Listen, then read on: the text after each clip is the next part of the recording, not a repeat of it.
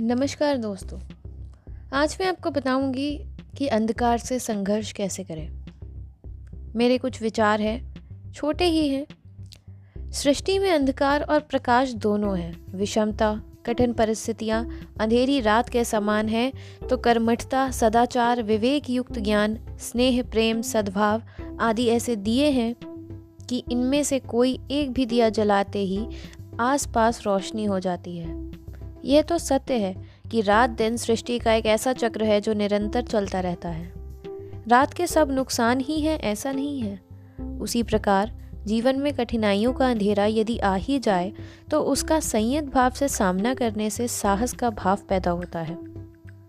कठिन परिस्थितियों में बिना विचलित हुए, उसमें से निकलने की योजना बनानी चाहिए। प्रायः महापुरुषों ने ऐसा ही काम किया है। जो व्यक्ति नकारात्मकता से सकारात्मकता की खोज चाहेगा या खोज करना चाहेगा तो उसमें से ही आगे बढ़ने के रास्ते भी निकल आएँगे। त्रेता युग में भगवान श्री राम के भक्त हनुमान जी छल छद्म रूपी अंधकारग्रस्त लंका में माता सीता की खोज के लिए कूद पड़ते हैं। लंका में चारों तरफ़ विपरीत हालात थे, लेकिन वे विचलित नहीं हुए।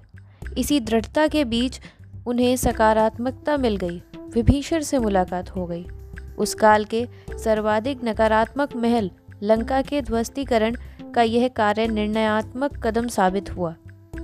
हमारे ऋषियों ने नवरात्र, दीपावली की रात्रि को जागरण के लिए इसीलिए निर्धारित किया कि हमें जीवन में कठिनाइयों, विषमताओं के अंधेरे में सोना नहीं चाहिए, बल्कि इस समय अवसरों को जागृत करने के उपाय ढूँढने चाहिए। यह सद्गुणों से ही संभव है।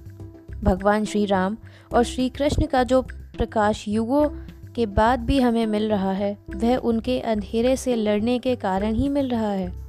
जब भी किसी व्यक्ति के मन में लोक हित के भाव जागृत होते हैं, तब वह समाज के लिए प्रकाश स्वरूप हो जाता है।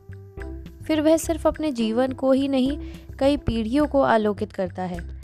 हमारे ऋषियों ने इसीलिए तमसो माँ ज्योतिर्गमय का महामंत्र भी दिया है। ऐसे ही मेरे कुछ नए और अन, स्वच्छंद अन्वेषणात्मक विचारों को सुनने के लिए www.sanskritisarita.com को फॉलो कीजिए जहाँ ज्ञानामृत के अंतर्गत सभी एपिसोड उपलब्ध रहते हैं। आज के लिए इतना ही। ज्ञानामृत में आपके कीमती कमेंट की प्रतीक्षा रहती है। धन्यवाद।